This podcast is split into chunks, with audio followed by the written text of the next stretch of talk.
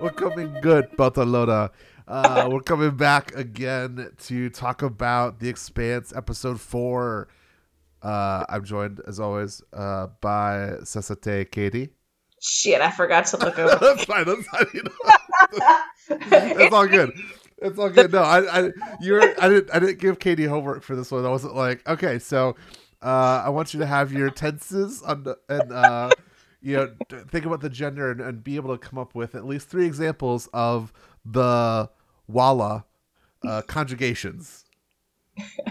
Look, But, but that, that's a question. threatening my family. I don't know if I need another line. I'm just kidding. What what what would what, what would we call podcasters? Because like the idea of like a profession in in Belter Creole is the like a term for it, walla. So like well walla is like someone that lives in a gravity well. Like a a, a, a child Mali walla, uh, psychologist is Gavi walla or Govawalla. So would it be like uh radio walla, cast walla? Maybe. Uh, what is the? I mean, I guess no one's really doing radio in the Expanse, right? Is it tight beam? What's I mean, there? there's there's there's open beam stuff because remember like they do like broadcasts from Ceres and things like that. They do have Monica, so you're right, which is relevant to this episode. It is. What what what do you think about this episode? How do you feel about it? Oh, I had some feelings. I have some feelings I love about feelings. episode. I'm a cancer, so and it's it's really hard because I don't want to be the person who's like, ah, the source material Thoughts? here is. that, that was my struggle too. That was my struggle too. But I mean, I have like a whole thing that I want to discuss about that and the the way in which it sort of um, divorces itself from the original material and is getting just absolutely 100% into anime territory. So, Well, yeah, because we for I think we'll we'll let's let's save the book talk for the end. I do think that this episode was the one where I was watching. I was like, "Whoa, we just took a hard right off the books," and like, I don't know where we are anymore. and I'm a little scared, not of like again the the show, but just it was. This was the point where I was like, "Oh, I can't really know what's going to happen next now." Like, I know the the broad contours, but I really don't know what's gonna happen for our characters. So, what were some of the things that kind of stuck out to you, like things that you enjoyed about this episode, or uh, kind of initial thoughts after watching it? I, after the first three episodes, I found myself enjoying this episode, but also finding it a little bit. I wanted more of the Earth and the consequences from the asteroid. Like that was something that really didn't quite feel there. Like I, I saw scenes of like you, you see Avasarala with like the the galley scene with like all these people clustered on their phones. It felt very like 9-11 ish, and they you know they see the asteroid system stop things. Um, there just wasn't a lot of devastation to Earth. There's only three asteroids that hit, so I, I just needed more of like what's going on on Earth right now. And I, you know, yeah. And I, I'm wondering if this is just something that's being drawn out or if like this is it. Like oh just just the three asteroids hit. Not that bad guys. If that's the case what is their motivation like what is the like directors and writers motivation for doing it in this particular way? Um i know that when they did the whole like series meteor they like way reduced the population that they reported uh, as having died uh, versus like say the books. And I know we're not really talking about the books, but you know, in order to make it seem like the casting that you've seen, the amount of people holds up, right? Like you Yeah. can, you know, you only have like maybe a few dozen people you've seen on Ceres Station. So saying that's a million is kind of hard to conceive. So I'm wondering if it's like that, like just trying to scale it down per the cast or if it's something that they're going to draw out throughout the season of like more and more devastation the ratcheting up of the stakes um, for this particular type of attack and building both Marcos and Inaro's character, like the relationship with Naomi and Philip. So I'm not sure if that's what's going on. Um, my bet is, and I know we're almost like halfway through the season, so I know it's not really like an early bet, but my bet is like I'm probably going to enjoy the stuff with Earth and Luna the most, mostly because I'm, of course, like I always love Avasarala, but I even more love her this season now. Um, she's got some like really snarky stuff coming through, um, while also still being like an an empathetic character who, you know, you, she cares. She's just very bossy about it, and you know, you gotta love her for it. Um, so I, I like that. I like what they're doing with that. I, of course, want to see more of Amos and Peaches and their their buddy story. Um, how that portrays itself on camera. Um, but other than that, yeah, I'm with you. I'm like, oh, I have no idea where the fuck they're going with this now. So, well, to go back to your Avasarala point, um, one of the things that I love about The Expanse is the way that the show shows scenes and characters in ways that are not easy or lazy. And what I mean by that is, I think of like our discussion last week about sort of like, P- um, not Peaches, uh, Amos and Prax, and how uh, just that scene of like, I'm not that guy is like such a pivotal thing that reveals so much about the nature of Prax as a character, about Amos as a character, and there's so much we can explicate from that. I was really struck this episode by the scene where the general comes to her office and he says, I'm a coward and I, and I should have done this harder. She doesn't reply, just lets it sit there. I feel like I imagined if this was like a fucking Aaron Sorkin TV show, like that would be like the the launching off point for a whole diatribe about values and courage and honor. And this show is just like it it lets these characters have these moments of confidence. It, it, has a confidence in itself that I just like. I, I am struck by how difficult or um, I'm struck by how well done they are, and just the, the show just has a confidence to it that just like yeah, Avasarala is not gonna. She's not gonna confirm it. She's not gonna yell at this guy. She's just gonna let him uh, say this statement about himself, and then he's gonna have to accept it and move on, and that's how life is and I just I, I love those little moments. And I love that the show gives us the opportunity for those moments. Yeah, and and those it's great. And then when it does, when it sort of takes this weird turn with Fred, it's it's kind of jarring because you're like, well, you you have these moments like where you're you're conscientious enough to write these characters in like an interesting, compelling, and very human way, and then this just seems so cheap. And I'm not saying it seems cheap because, um, you know, betrayal and the gun, right? Because that just seems overdone. It seems trite. And I, as a viewer and just like as a fan, I was just like, huh? Like I didn't have a lot of feelings about that, which sucked because this is a great character. This is a great actor. There was definitely that moment where like they're essentially, I guess, wheeling him away. I guess floating him away.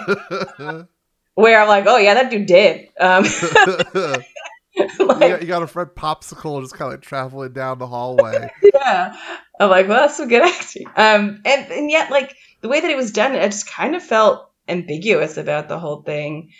Um, and then a Tachikoma shows up, and it's just like, wow, okay, I guess this is happening. We're just going full on, just belter anime, which I guess is fine. You, you of course noticed the uh, labeling on the the droid, right? Uh, I don't know if I did. It, it said Savage Industries, which was a nod to Adam Savage, the um, MythBusters guy, mm-hmm. who's like a he's an Expanse super fan. He had a cameo um, in the Venus probe. He's one of the guys, like one of the um, science officers, I guess, on the the Venus probe that gets like taken apart over Venus um, at the end of oh. season two, I think. The uh, Arbalest or yeah, whatever. the Arbalest, yeah. Arbogast. Gotcha. So, okay. Anyways, that that was a that was a very purposeful nod to him. He uh, his company Savage Industries does like prop making and things like that. So he's done like YouTube videos that are really great dives into like how they've like weathered guns and just a lot of very like nerdy behind the scenes stuff that um is very interesting well, if you enjoy that stuff. That tracks because I I'm pretty sure I don't remember this this sort of tank uh in no that was not in the books. Yeah. And like i again like i'm trying not to be that person like well in the books it was blah blah. But you know um i guess i was just trying to think like what is the what is the purpose behind introducing this? And I guess the answer was like, we just wanted to give Adam Savage money. And Well, okay. I think he probably just finished like his 15th rewatch of Ghost in the Shell. So there, here we are. So, man, it's I almost feel like what would be helpful for this discussion is to have like tier gradients, like of spoilers, where it's like there's like super spoilers and then there's regular spoilers because like let let's just kind of like dive into that because I feel like this is this was the first significant turn in the show for what um the storyline is for us that have read the books. And i think like to talk about where the show is going which we don't know anymore we have ideas and um, i think kate and i talked about those last week. We don't know though. So like these are not like informed definitely going to happen things now at this point. So i think we're i would say if you're interested in reading the books you know tune out. Um please keep listening to the podcast in general though. Um and uh, yeah we'll kind of dig into that. So fred johnson's death. Wow. I I hate to say it, it was like it was super broadcast, right? Like I, I was not at all shocked, and because I was not at all shocked, I was kind of bored by it. I'm like, oh, Fred Johnson gets shot by a gun, and the irony is, you know, um, all the other ways in which people die in this universe. So. It, it almost felt like some sort of cheapening of like the martyr or like hero's death. And that he actually has in the books right. his, like I his get, death didn't feel meaningful to me uh, and that was like it was a moment of betrayal but it so, but I do want to compare it to the books um, because I felt the books did something interesting because in the books his death is way way way more mundane than it is oh With- yeah being shot. He just dies from a fucking heart attack. From like what, 3G, I think? Like just basically like peeling out of an atmosphere too fast. He just fucking has a heart attack. And I remember like being like, oh my god, in the book, because of how just regular, mundane it was. Like the books were trying to remind you, like, with everything going on with like mega plots and ploys and alien technology and hard vacuum, people still just fucking die with from like regular ass shit like a heart attack. yeah uh, Even big characters who like you expect if they're gonna go out, it's gonna be in a field of glory or some some amazing um new gut wrenching way. And to do it this way was I like in the in the way the books did it was so human and so interesting for that reason as like a reminder of like we are not actually as detached from this universe that's that you know that these books are taking place in as we like to think. And so it's kind of a way to like ground you.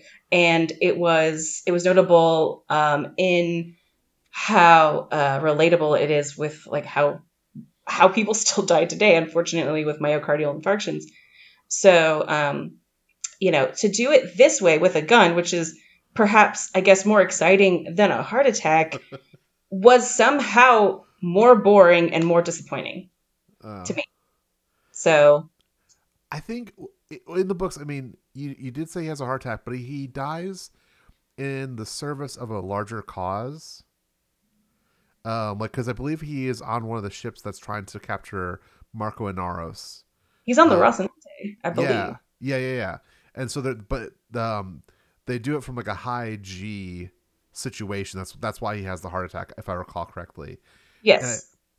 And I think that to me, it just felt a, a little bit purposeless, and, and that Mhm. was something that like I wanted more of.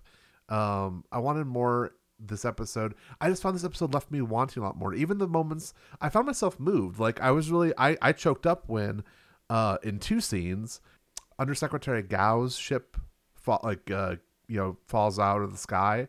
Um, like the the thought of losing such an influential character or leader, you know, like what what is the devastation of that? That's a big deal. And then um the moment when the ast- the asteroid spotting guns have been reoriented and they fucking save the day. You know, like I, I I teared up at that moment too. But uh, like I said earlier, I wanted more of the devastation. Maybe we'll get that now that we're going to be with uh, Amos and Clarissa as they are trying to escape the the jail cell. Um, I think this speaks to something that is a plot line that is being excised from the books.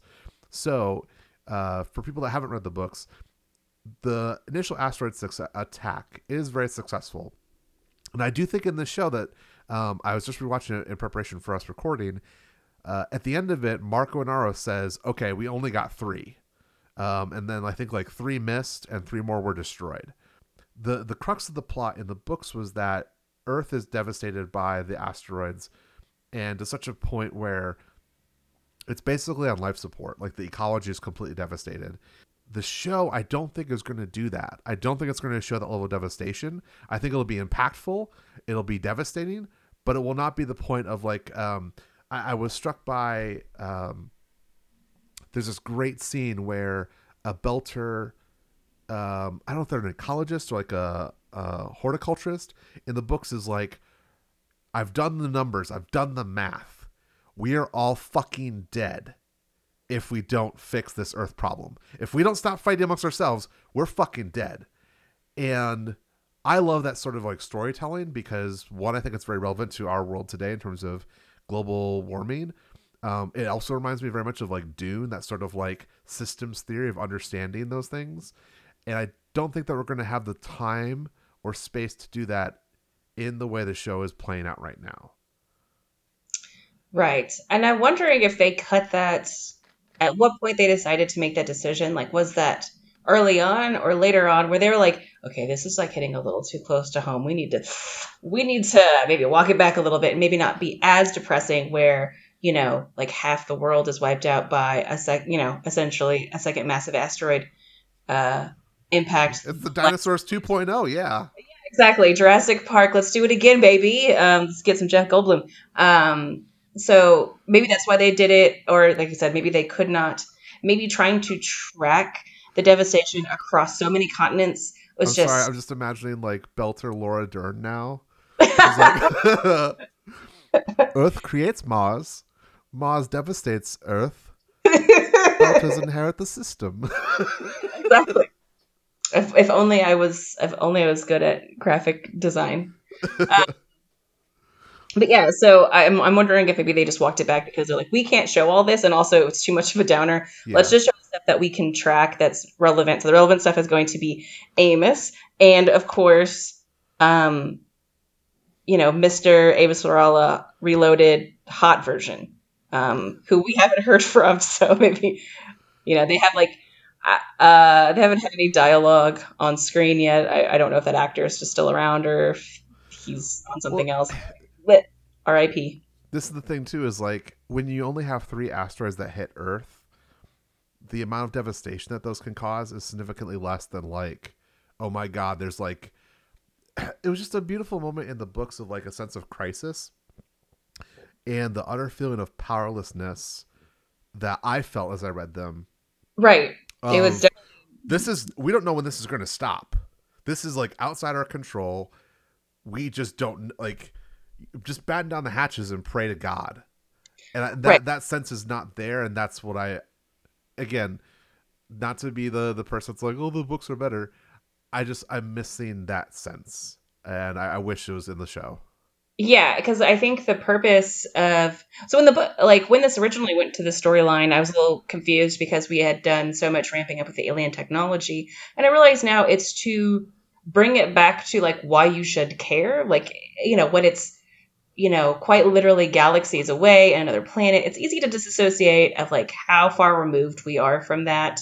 Um, even if you can empathize like with the characters, you, a lot of times in sci-fi, you're like, well, that is just so foreign to me that you know the stakes just don't feel as much, or like I can't relate to them as much. So to bring it back and be like, oh, by the way, uh, like everyone you know would probably be dead right now. Um, so just FYI, it's like just want gonna bring this back to you. Uh, still human, still well, shit. yeah, that that fr- that sense of fragility because in the books, all these colonies are being established, but they're not set up to like survive. They still need Earth. Everyone still needs Earth as the breadbasket of humanity, it's the only like quote unquote safe place we can go in the entire universe that we know of that like we've evolved on, we're adapted to, we can thrive here, and Yeah. that's gone, and and that that sense of um, I think that also kind of plays into Philip's speech at the end, where because in in the books it's very much a purposeful thing of it's time to get rid of Earth. It's not just an attack. It's like we need to throw off the shackles of being bound to gravity and assume our, our true nature as humans going out amongst the stars. And our existence is not to be on a planet. And this Marco Inaros is is different. And I'm still struggling with like trying to get into this Philip and his or this uh, Marcos and his motivation and things like that. Yeah, it doesn't seem as calculating. I thought Marcos uh, is. I'm not sure if they've established this in the show or if they're going to, even if it becomes relevant. But about him being like, not only does Earth suck shit, but uh, we also don't want the alien gate, right? Because that is an erasure of Belter identity entirely, right? Once you go down the well, are you still a Belter? Um, will that erase our culture? If everyone's going out to these other planets, what do we have left? Um, so, you know, and and a lot of that sort of thinking was, you know, well, you could maybe see where he's coming from, but like this is this is identity. Basic cultural genocide. Yeah, it's cultural genocide, and it has been for a long time. And this is just a new a new flavor of cultural genocide on top of everything. So you can kind of see it. But in the show, he's just sort of like, I mean, even down to the imagery, you're like, it's just some anarchist, right? Like yeah. it's just it seems very impulse it's that it seems childish now what i will say they did right is every time i hear marcos speak in this show like when he's talking to either philip or naomi it gets my hackles up because uh if anyone Talks down. well not just talking down right but it is it is very much a like these the tone and the words that are chosen are very much familiar to anyone who has you know had the misfortune of being in an abusive relationship about this idea of i set the script and i'm going to do it so confidently and i'm going to turn all of your friends against you like that is like it kind of gives me some anxiety sometimes. So but that's the whole point of it in in this context. Like the show definitely wants you to feel that way. And it's very intentional but man does it like it almost gets into triggering territory for me sometimes. Because like i do hate it. I'm like ah I, I could because i know this i know this tactic i know this person. Even if he's not necessarily like you know uh, a zero g terrorist per se um but uh in that regard i think they they nailed his sort of um the the sort of charisma of like someone who is A manipulator. manip- yeah and and of course like you're, we're probably going to go through that journey with with philip as well as you know when he has the harsh lesson of realizing exactly what his father is um so i'm not sure how they'll do that or where they'll go with it or if they'll even necessarily do it. I think they probably will um i don't know what ultimately they're going to do with either of those characters as as we've seen like the show is willing to take some liberties with their characters and rewrite them and like sort of redirect where things going and it's just kind of using the books as a general scaffolding. So i guess like yeah it's it's just speculative i think it's still kind of overall still going in the same direction we just don't know the scale or the uh, the details just yet so I, I did appreciate a lot this episode that we finally got to see Philip and Marco engaging with each other. Like, because that was something that was missing. I think I talked about in our last episode that, like, I wanted more of Philip seeing his father and the sort of paternal, I mean, it's paternalism nakedly of Marco Inaros towards his son. And that was here in this episode, which I really enjoyed um, to see that dynamic and to see him sort of like being hurt by his dad and you know when his dad just calls him you know a, a child basically and mhm. that struggle to ascertain that no i'm still a person so um yeah no i really appreciated that and that was a good part of it the speech at the end was a bit speechifying like it was a bit much um I thought like I was like, so are they going to cut to another asteroid? And they did. I'm like, well, that was just kind of boring. so yeah. This feels not- like a middle chapter in a book that like I'm excited to get more into. Obviously, it's we- it, it- it's just so weird for me. It just like these moments that like resonated with me, and I, I was like happy. I loved the velocity of the episode, generally speaking, up until the end, and I was like, uh, oh, okay.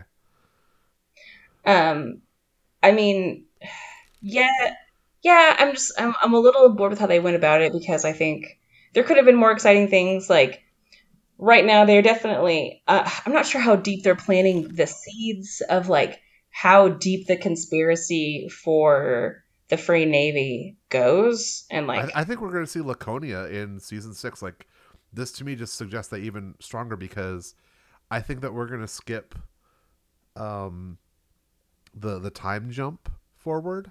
Maybe that'll be like in between like seasons five and six. I think yeah, we're going to see the Free Navy get dealt with. I think pretty quickly here. Probably, especially um, with how you know, you know they do with um, drummer, uh, since you know she's kind of originally right like associated with him, like you know, oh I kind of like vaguely go along with this, but then quickly is like, ah, actually this seem this seems bad. Well, yeah, she was the person. Uh, she actually joined up against Marco because of that existential threat of Yeah. like the the solar system collapsing, and she was like, okay, well then if if this is going to happen, then I got to stop this guy from continuing to do this, and I appreciate that motivation a lot. Like that that resonates with me a lot.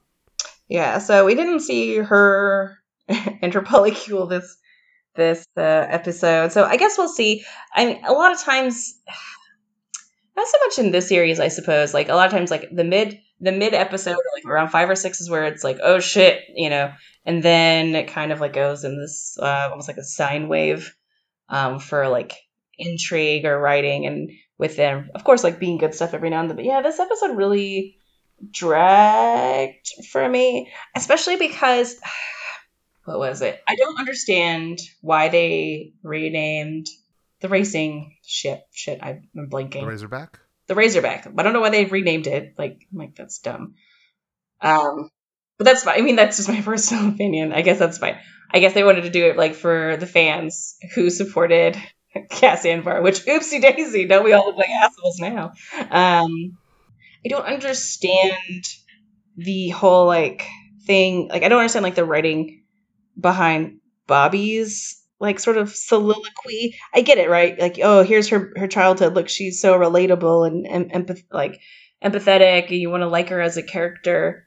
But like, there are ways to do it in a way that doesn't seem patronizing to your audience. But I don't know. Maybe I'm being too generous with like the majority of TV audiences. So who's to no, I think I think you know as I hear as I listen to you and hear myself like it, I think there's an element of mourning that we're doing for like the book storylines that were very rich and textured and in a way that TV shows may not get the opportunity to be uh, or may not be able to or or may not choose to you know right? so I mean, yeah there's always going to be that. Like books just generally have more real estate to to dive into those uh, where TVs like still have budgets and like time restrictions and like I It- mean I have a hot take that I think the Lord of the Rings movies are better than the books but that's like okay, that's fair. if you do have someone sometimes adaptations are better sometimes okay, sometimes. Sometimes sometimes. Just most of the but time. not always. Well, especially his- historically in most like sagas or you know things like this or i don't know game of thrones i feel like there are a lot of injustices done because it's like they they think low of their audience. And like i don't know maybe that's not misplaced. Um for me i think the expanse not only tells a good story but like the part of the draw and the richness of it is just how based it is on like technology and science that we already know. Um and those like little details um and things like that i don't know. And and the interpersonal relationship but i get like you can't have that many main characters. Like that many storylines would become very convoluted understandable.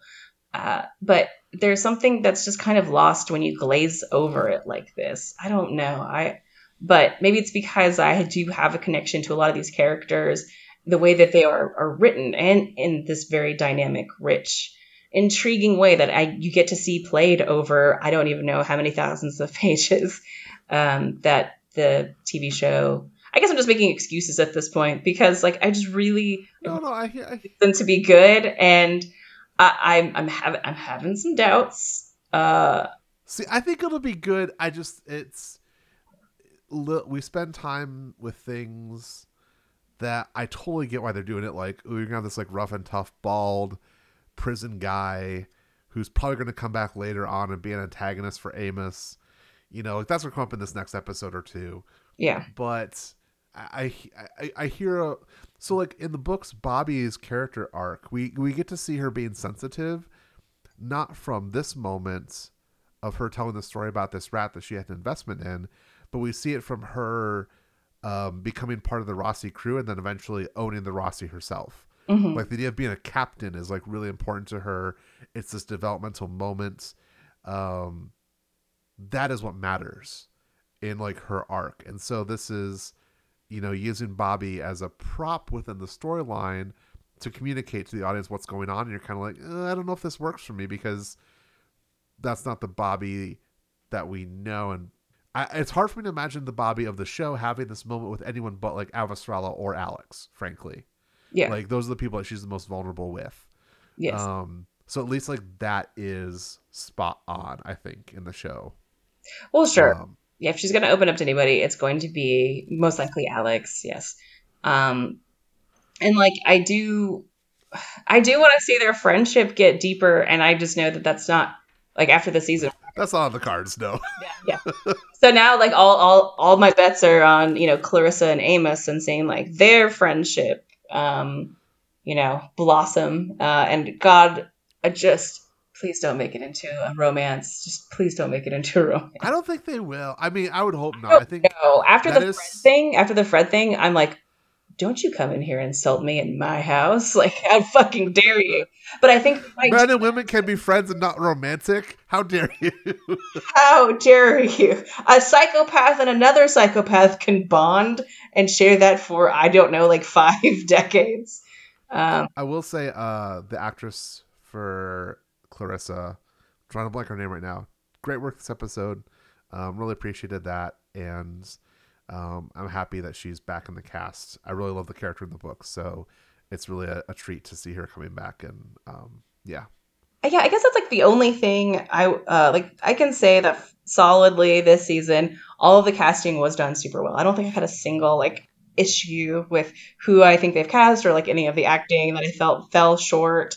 I think everyone was like that we've seen has done a great job. I'm actually really surprised that the actor that they got, who looks just like the character, like Naomi's character, uh, is also apparently doing a pretty good job at like conveying this sort of like blind uh, idolization of his father and like this uh, very notable. he has a lot of lifting to do. He has a lot because there's so much. Like Philip is such a key character. Yeah. He has his own like chapters in the book. So like, yeah, got to communicate a lot as an actor, just like with these moments that you because you don't have an interior monologue to put out there. but I totally am believing like this teen contempt for his absentee mom and his like undying, unquestioning love, uh, unquestioning question mark love for his dad. Um, that we'll see more of. So I appreciate that, and I just I hope that kind of keeps keeps building up steam. Um, I know that's like a lot to like you know to do, especially from this actor that I've never seen before and who. just is really he's doing a bang up job of being like 18 you know trademark. And uh so I, I do I really and of course you know um I'm like fucking blanking on like literally all of the actors names. Um you know those guys. Dominic Tipper or and all of them. James uh, Steven Strait. all of them I don't know it's a it's not important to me so I mean I I do yeah so the, the Frankie Adams, if you're listening, please marry me. Thank you. Bye. Frankie Adams can come to any one of us and do a body slam. yeah. And we would be like, "Thank you, Frankie Adams." And No, like, no. There's a. where I mean, it'd be fine. I Like, listen. I'm straight, and I still want Frankie Adams to body slam me into the ground and kill me. So, you know, I think that's. There's a a comedy Bang Bang sketch where Gillian Jacobs, they they she's trying to lure a character who's a trillionaire, and one of the other characters tells her we have to grab someone's nuts and swing them around your head, and that's how you convince them to fall in love with you and marry you. and I just feel like of all the people that could do that, it's probably Frankie Adams that could do that and be like, okay, yeah, sure, I'll marry you now. yeah, that's how you do it. Some some some tips, tips for me too. Apparently, that's how you get a, a, ring on it. I thought it was being very good at sex, but turns out for just... trillionaires, apparently, it, it, this is a, a oh. trillionaire oh. exclusive tip. So uh, normal people might, might not work on, but trillionaires love that stuff. So okay, power fist and nuts, got it. Okay, yeah, but yeah, there's not as much to talk about this episode, or we've I mean we're only talking about one episode as opposed to multiple episodes. Let's hope this week's episode, which um, as of recording just dropped. I would like to hear other people's opinions on how they are going to make this season more of The Expanse, the anime. I have some theories about like what they might do and like the tropes they might fall into because right now that's kind of how it feels like it's going to me. Um, but now the ring builders are like giant kaiju, and that's why the gates are so big. I mean, they kind of are, but I mean like down to like you know uh, a lot of the female characters being like the tsundere characters and you know who's gonna be who's gonna fall into these tropes. I want to hear like people extrapolating what they know about the expanse to fit into anime tropes. Uh, i just i want to hear those hot takes. Okay. So tweet at anime weed fart 69 your uh, anime takes on the expanse uh, and at second star cast um, i will not be able to get them because i don't watch that much anime uh so i matt i'm working on it jim belushi we'll did it Jim Belushi did it. You can too. Okay, yeah, but Jim Belushi should not be like an argument data point in favor of things. Like that, that, that's not a well supported argument to like be like Jim Belushi would do it. You're like, okay, yeah, there's lots of things that Jim Belushi has done that I will not back up. So, touche. Belter Creole for the week. So we talked. We did thank yous. I guess people could also tweet at us about like what phrases would you like us to decode? And, by the way, we're going to do it poorly. We're going to absolutely fuck it up. Not in just pronunciation, but in how we believe these sentences would be structured. So if you want something fun and extremely stupid, and then having us defend our logic behind it, logic being a very generous word for it, um, I think that would be fun. And by like our listeners, I mean like two people who I